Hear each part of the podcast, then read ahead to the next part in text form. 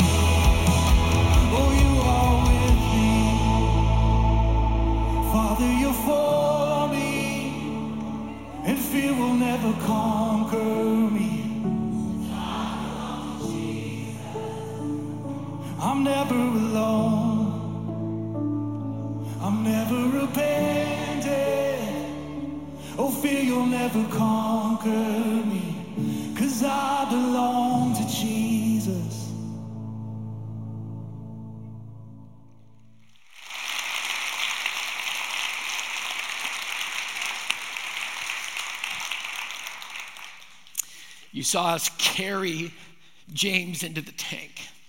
James rolled in in a wheelchair. He had hip replacement surgery on Tuesday. And he's just like, I am not going to miss this opportunity. What an incredible blessing. And there's so many more stories, and I'm going to share them with you, church. We are short on time. You better be ready. Put on your seatbelt because I'm fired up and I've had a lot of caffeine, just so you know. All right. Several years ago, Laurel and I got to experience uh, fishing at the beautiful Sointula Lodge up on McDonald Island in Canada. What an experience. We would get up really early in the morning, go out on the water, and fish. And one day we're wrapping up our time, and I'm trying to catch up. Turns out my wife is a natural when it comes to fishing. And she's out fishing me two to one. And now it's a contest, okay? Some of you may not know my wife Laurel is actually legally blind. Laurel has Bietti's crystalline dystrophy. She can't see faces. If you ever wave at her and she doesn't wave back, she can't see you, just so you know. Her world is cloudy and distorted, but if you met her, you probably wouldn't even know she was blind because she's amazing. She's amazing. Well, Laurel's lack of sight did not impact her ability to catch fish. In fact, her heightened sense of touch allowed her to use a different kind of a reel, a challenging reel called a knuckle buster. And it was amazing to watch as she hauled in fish after fish after fish while I stood there waiting and waiting and waiting for something to bite my hook. We're wrapping up a day of fishing, and I heard it again fish on. Laurel grabs her rod and the battle is on. Here's a picture of her in the middle of what was happening, okay? Now stick with me. Her rod bends and then it really bends. Laurel's battling a fish, but the fish doesn't budge and then it takes off in a different way than a fish would normally act. That's when our guide uttered these words. He said, You've been sealed. Laurel was attached to a rod. The rod was attached to a line. The line was attached to a hook. The hook was attached to a salmon that was now attached to a huge seal that was playing tug of war with my wife. Our guide wanted to cut the line because you don't beat a seal. It's just the way it works. But that's not the way my wife saw it. She started battling, and that seal discovered there was a tenacious, never say die, I will fight to the last breath Saskatchewan prairie girl on the other end of that fish. Laurel fought till her arms almost fell off, in and out of kelp beds. We were in a battle, and thanks to a skilled guide, we won. And we came home with a salmon that was missing half of its tail as a proof of that struggle. We got salmon, the seal got one bite of sushi. Now, that is a fish story. We're doing a series called Fish. Over the past two weeks, Pastor Josh and Pastor Brian have done an amazing job sharing Jesus stories, where somewhere along the way a fish shows up. The point of the series is not fish, it's the story behind the story of how Jesus uses ordinary people in extraordinary moments to change the world. Last week, Pastor Brian told us to go fish, and I will not allow him to use my last name as a punchline. So, this week, I'm going to use the fish book and build on this theme because it's just so important. Your Bible says, passing alongside of the sea, he being Jesus, saw Simon and Andrew and the brother of Simon casting a net into the sea, for they were fishermen. Jesus said to them, Follow me and I will make you become fishers of men. And immediately they left their nets and followed him. And going on a little farther, he saw James, the son of Zebedee, and John, his brother, who were in the boat mending the nets. And immediately he called them, and they left their father Zebedee in the boat with the hired servants and followed him. When Jesus called his first disciples, he told them what he wanted to be. He didn't say, I want you to be religious trivia experts or theological brainiacs or even highly disciplined church leaders. He said, I will make you become fishers of men. The metaphor fit perfectly because these guys were actual fishermen. Jesus calls them out of the act of preparing nets. They're doing fish work, and then the call of Jesus comes on to go fishing with him. Not for fish, but for people. From this moment on, for this group of guys, the goal would no longer be to fill a net with fish, but to fill heaven with people who were saved by Jesus. So let's start with the question Why is it so easy to tell a fish story and so hard to share the story of Jesus with your friends and family? Recent article disclosed a very sad truth. Less than 8% of Jesus followers ever share their faith with another human being. Less than 8% and less than 1% of Jesus' followers will actually lead someone into a relationship with Jesus in their lifetime. That's sad to me. Number one reason that people said kept them from sharing their faith was fear. We just don't want to have that awkward moment. We, we don't want someone to brand us as a religious lunatic. We don't want to say the wrong thing at the wrong time, so we say nothing. But what if it didn't have to be that way? Jesus doesn't ask us to do something he hasn't already equipped us to do. What if today you discovered the very skill set you needed to go fishing is actually already there? So, how does fishing for people actually work? Well, I think the very best teachers are the very first guys that Jesus called to follow him in this adventure of fishing for people. And if you look back at scripture, it mentions Simon Peter, Andrew, and two brothers, James and John. After Jesus is resurrected, two of these guys go fishing in the middle of Jerusalem. Here's what happened. One day, Peter and John were going up to the temple at the time of prayer, three in the afternoon. Now, a man who was lame from birth was being carried to the temple gate called Beautiful, where he was put every day to beg from those who were going into the temple courts. When he saw Peter and John about to enter, he asked them for money. Peter looked straight at him, as did John. Then Peter said, Look at us. So the man gave him his attention, expecting to get something from them. Then Peter said, Silver and gold I do not have, but what I do have, I give you. In the name of Jesus Christ of Nazareth, walk. Taking him by the right hand, he helped him up, and instantly the man's feet and ankles became strong. He jumped to his feet, began to walk, and then he went with them into the temple courts, walking and jumping and praising God. And when all the people saw him walking and praising God, they recognized him as the same man who used to sit begging at the temple gate called Beautiful. And they were filled with wonder and amazement at what had happened to him. I love this story. This is such a human encounter, right? A man has a need, he needs healing. He makes a request. He thinks he's going to get something. That's what it says. And then God brings two ordinary fishermen into his line of sight. The guy thinks he's going to get money, but God's going to give him something even more valuable. He's going to give him Jesus in that moment. Peter and John are just walking along, and this opportunity makes itself so apparent. And here's what happens they act on it. That's so important. They don't just have good intentions, they see an opportunity and they act on it. How many times do we know we should say something? We know we should do something. We know we should give something, but we never take the risk. We don't speak up, we don't respond to the prompting of God. You know what I love about these guys? They just did what God told them to do. Picture it in your head. Here's this guy. They've seen him there at the temple before. They've had this request before hey, guys, I, I need some money. And they stop. They stop. They realize this conversation, this moment is more important than their busy schedule. They stop, they show compassion, they share. Here's what Peter says I don't have any money, but what I do have, I give you. Church, can I ask you, what do you have to offer? Let me share four gifts that you can offer anyone right now, and in doing so, you can share the changing life, the story of Jesus. The first gift you have to offer is the story of Jesus. I don't know if you've noticed this or not, but I love telling the story of Jesus. I've been doing it for a long time, not the story of religion, absolutely not. Pastor Brian had a powerful quote from last week Religion is man searching for God, Christianity is God searching for man. Simon Peter was one of the first fishermen to follow Jesus. And we've learned from his story over the years, boy, he had an up and down relationship with Jesus. He walked on water and then he sank.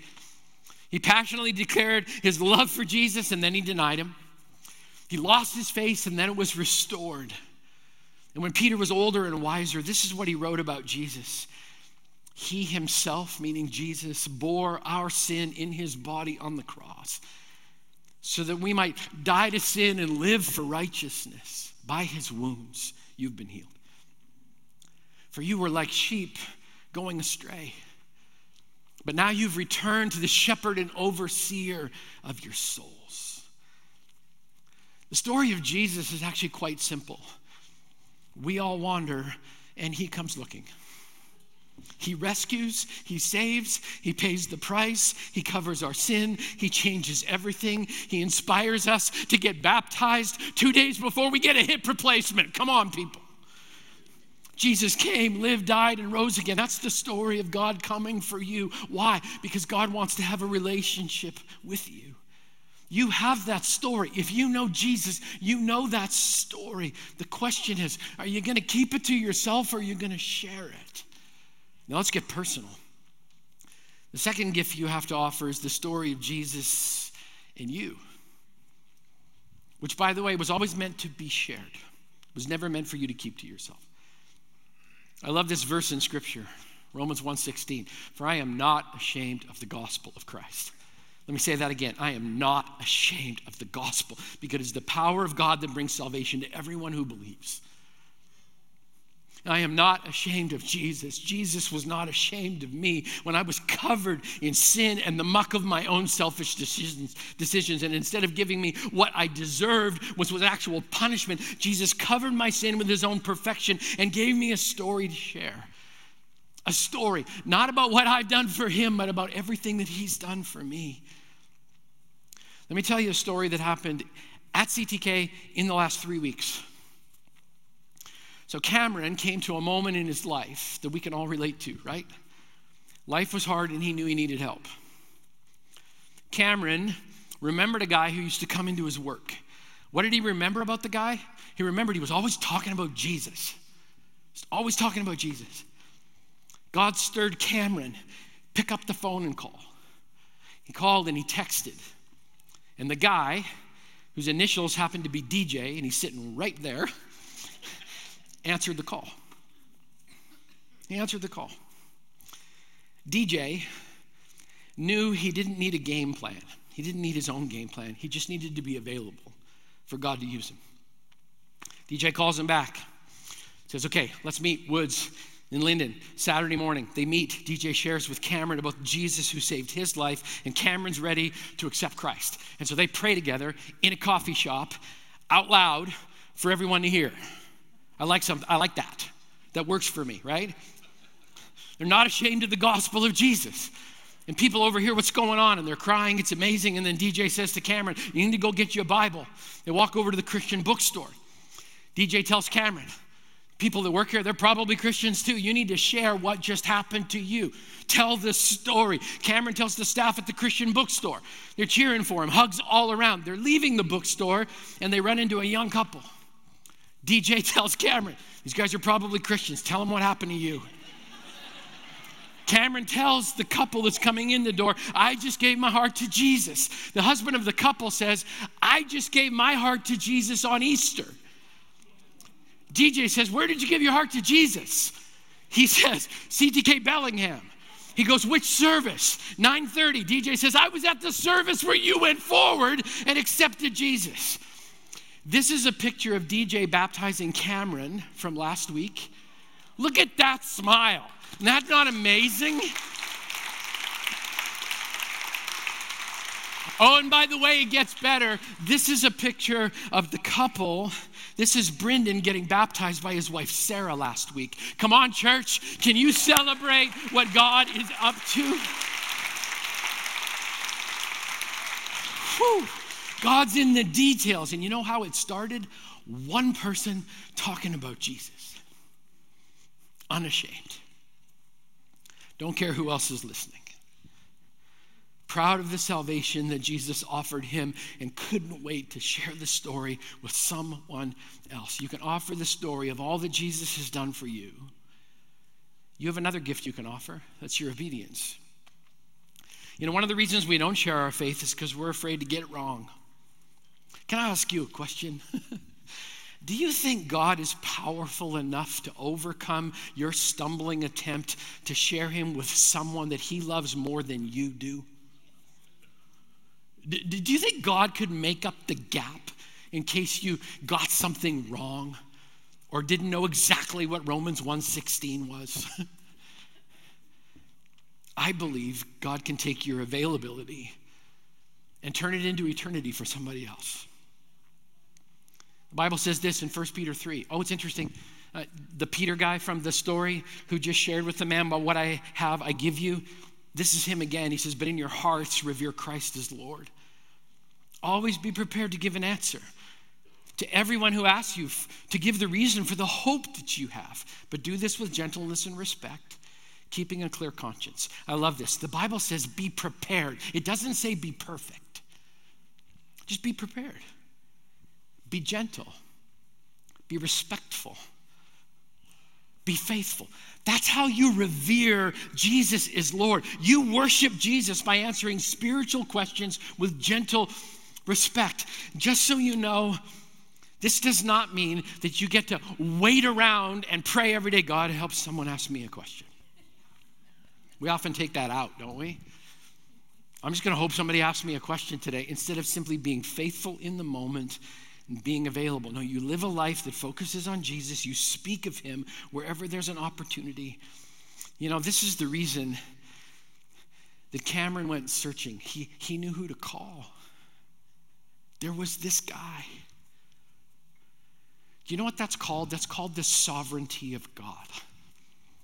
God's moving pieces around. I'm going to need this guy to walk into this business at this particular time. And X number of years later, this kid's going to have a moment and he's going to need to make a phone call. And this is how we're going to orchestrate this whole thing. God is in the details. Penn Jillette is a famous magician. He's one half of the illusion team, Penn and Teller. Penn Jillette is also a very well known and outspoken atheist. He's not a man of faith, but he told a story that captured my heart. Penn told a story about a man who stayed after a show and gave him a Bible, a little Gideon New Testament, as a gift.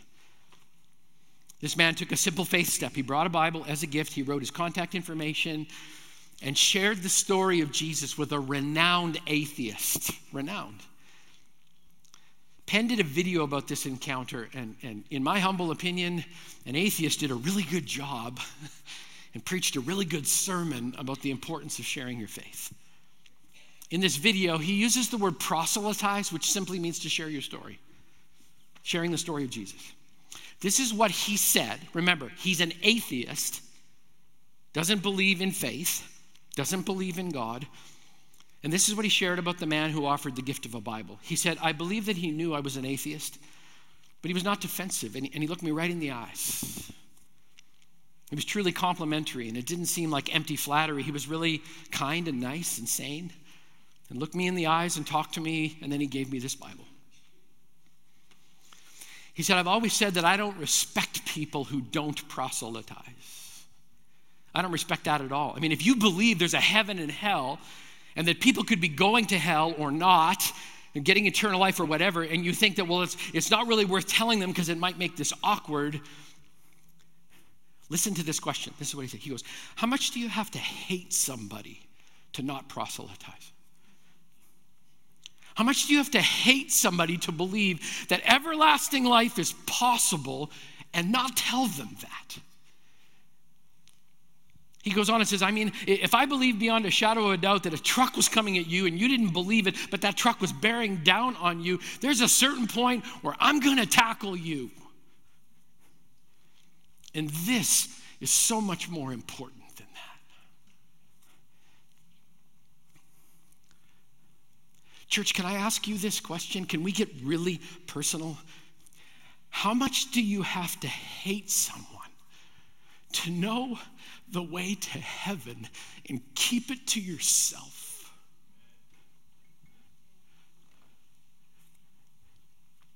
Your story was meant to be shared because the love of Jesus should compel you to share it. You can offer one other gift it's your prayerful devotion. Matthew 9 says, When Jesus saw the crowds, he had compassion on them because they were harassed and helpless, like sheep without a shepherd. And then he said to his disciples, The harvest is plentiful, but the workers are few. Ask the Lord of the harvest, therefore, to send out workers into his harvest field. You, did you see that? The workers are few. What do workers on behalf of Jesus feel compelled to do? Well, we share the story because it was shared with us. We use our skills to serve people because Jesus served us with his whole life. We offer what we have because we know something. We can't take it with us, and it all belongs to Jesus anyway. Our devotion to Jesus is real and tangible when we work in his harvest. You know, the, the whole story of Peter and John, I love the fact that it starts with compassion. It's not grudging compliance. You could walk out of here today and go, okay, all right, I get it. Jesus said I had to share, so I'm going to do that. I have to, I probably should. If I don't, God will be sad or mad, so here I go, fishing for men and women. Compassion says, my family member, my friend, They need Jesus. And I have him, so I'm compelled to say something. I don't have much, but what I've got, I'm giving. Peter and John saw a man who needed a miracle from Jesus, and they acted with words and intentional connection. Friends, every person you know who doesn't know Jesus needs the exact same response from you. I wonder how many of us today could just acknowledge that we need to be the answer to our own prayer. Lord, send out workers. Isaiah 6 8. Here am I, send me. God, I'll volunteer. Here it is. Following Jesus includes sharing your faith. At some point, your love has to include words and action. Now, I know we're getting to the end of this. We're coming in for a landing, and some of you are going, nope. Not happening, Grant. Thanks for the message. Appreciate the encouragement. I'm going to get some coffee. Some of you are like, that's just not me. I don't pray out loud in restaurants. I don't pray at all in restaurants. I do like a quick flyby, like just think of Jesus. I don't want anybody to think I'm weird or strange. Some of you are like, I don't have any answers. I, I, I, care about, I care about people, Grant, but this is your job. You're the pastor. You tell them. Or you're going, I, I, I tried this once. It did not go very good. Let's count the cost together. I am not going to sugarcoat this for you. You may never have a DJ Cameron moment. You might not. Sharing your faith could cost you something, especially in this culture. You could be ridiculed. You, you could get a strong reaction. It could be awkward. You might stammer. But this is the question Do you trust God enough to follow his leading and be obedient when heaven and hell are hanging in the balance?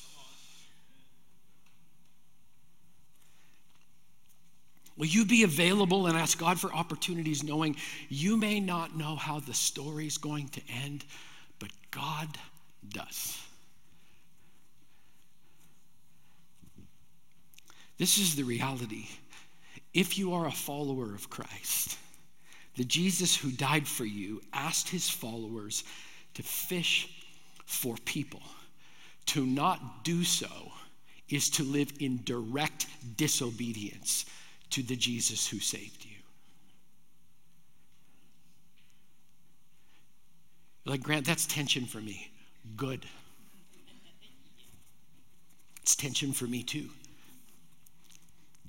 Some people go, you, you just talk all the time. This is just so easy for you. You have no idea. I encounter exactly the same kind of fears that you do.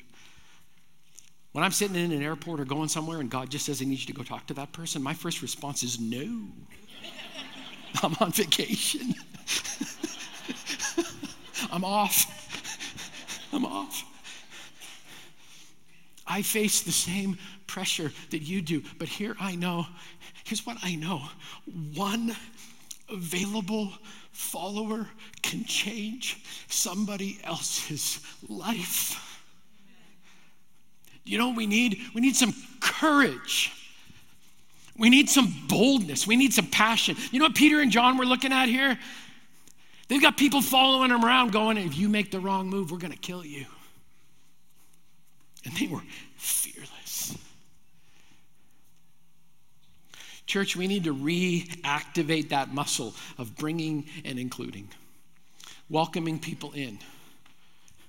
I'm on a bit of a roll, so I'm going to stay for it. Some of you are at home today for very good reasons. You're not feeling well. You have to look after somebody. You're extended care for people. I get it. I understand. And I so love that we have an online option. I so do.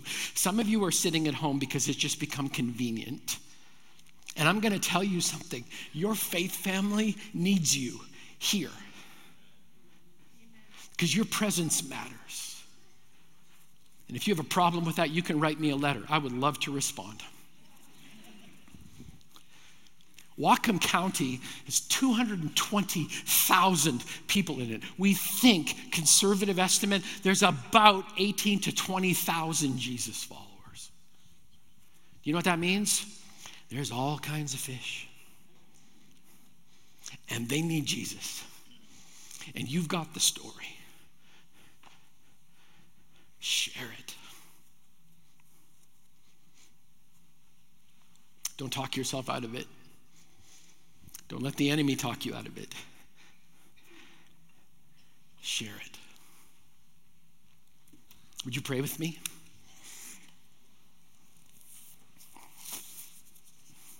Lord, these words mean absolutely nothing if we don't act. So, God, I pray right now you'd plant the face of someone who doesn't know you in the center of our mind, in the center of our heart right now, God. And I pray, I pray that we would be moved by their need for Jesus. God, find us faithful. Find us faithful. Give us the courage that we need right now to be bold, to be courageous, to speak Jesus. Lord, we've seen the fruit this morning of what happens when one person speaks the name of Jesus out loud. God, give us courage and boldness to do it in our own unique way. But Lord, to, to truly become what you dreamed that we would become fishers of men, fishers of women, fishers of children, fishers of friends, fishers of family.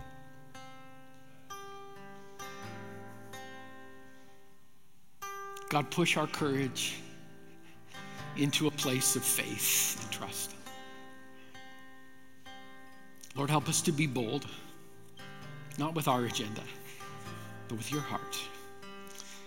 We pray these things in Jesus' name. And all God's people said, Amen. Would you stand with me for just a moment? I will tell you exactly where this starts. It starts when we start praying and speaking Jesus over our family and our friends. That's where it starts. I got a person right here.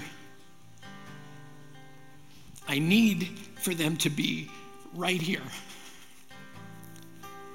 I need to see it as my mission to share. I, I, can't, I, I, I can't guarantee any response. All I know is this God told me to plant seeds and fish. I'll leave the catching up to Him. But it starts with speaking Jesus, so we're going to give you an opportunity to do that right now. Church, we need to activate our courage. It starts with a bold declaration of speaking Jesus over someone that you love. This is not the end of church, it's the beginning of a mission. We're going to do it together. Let's pray as we worship.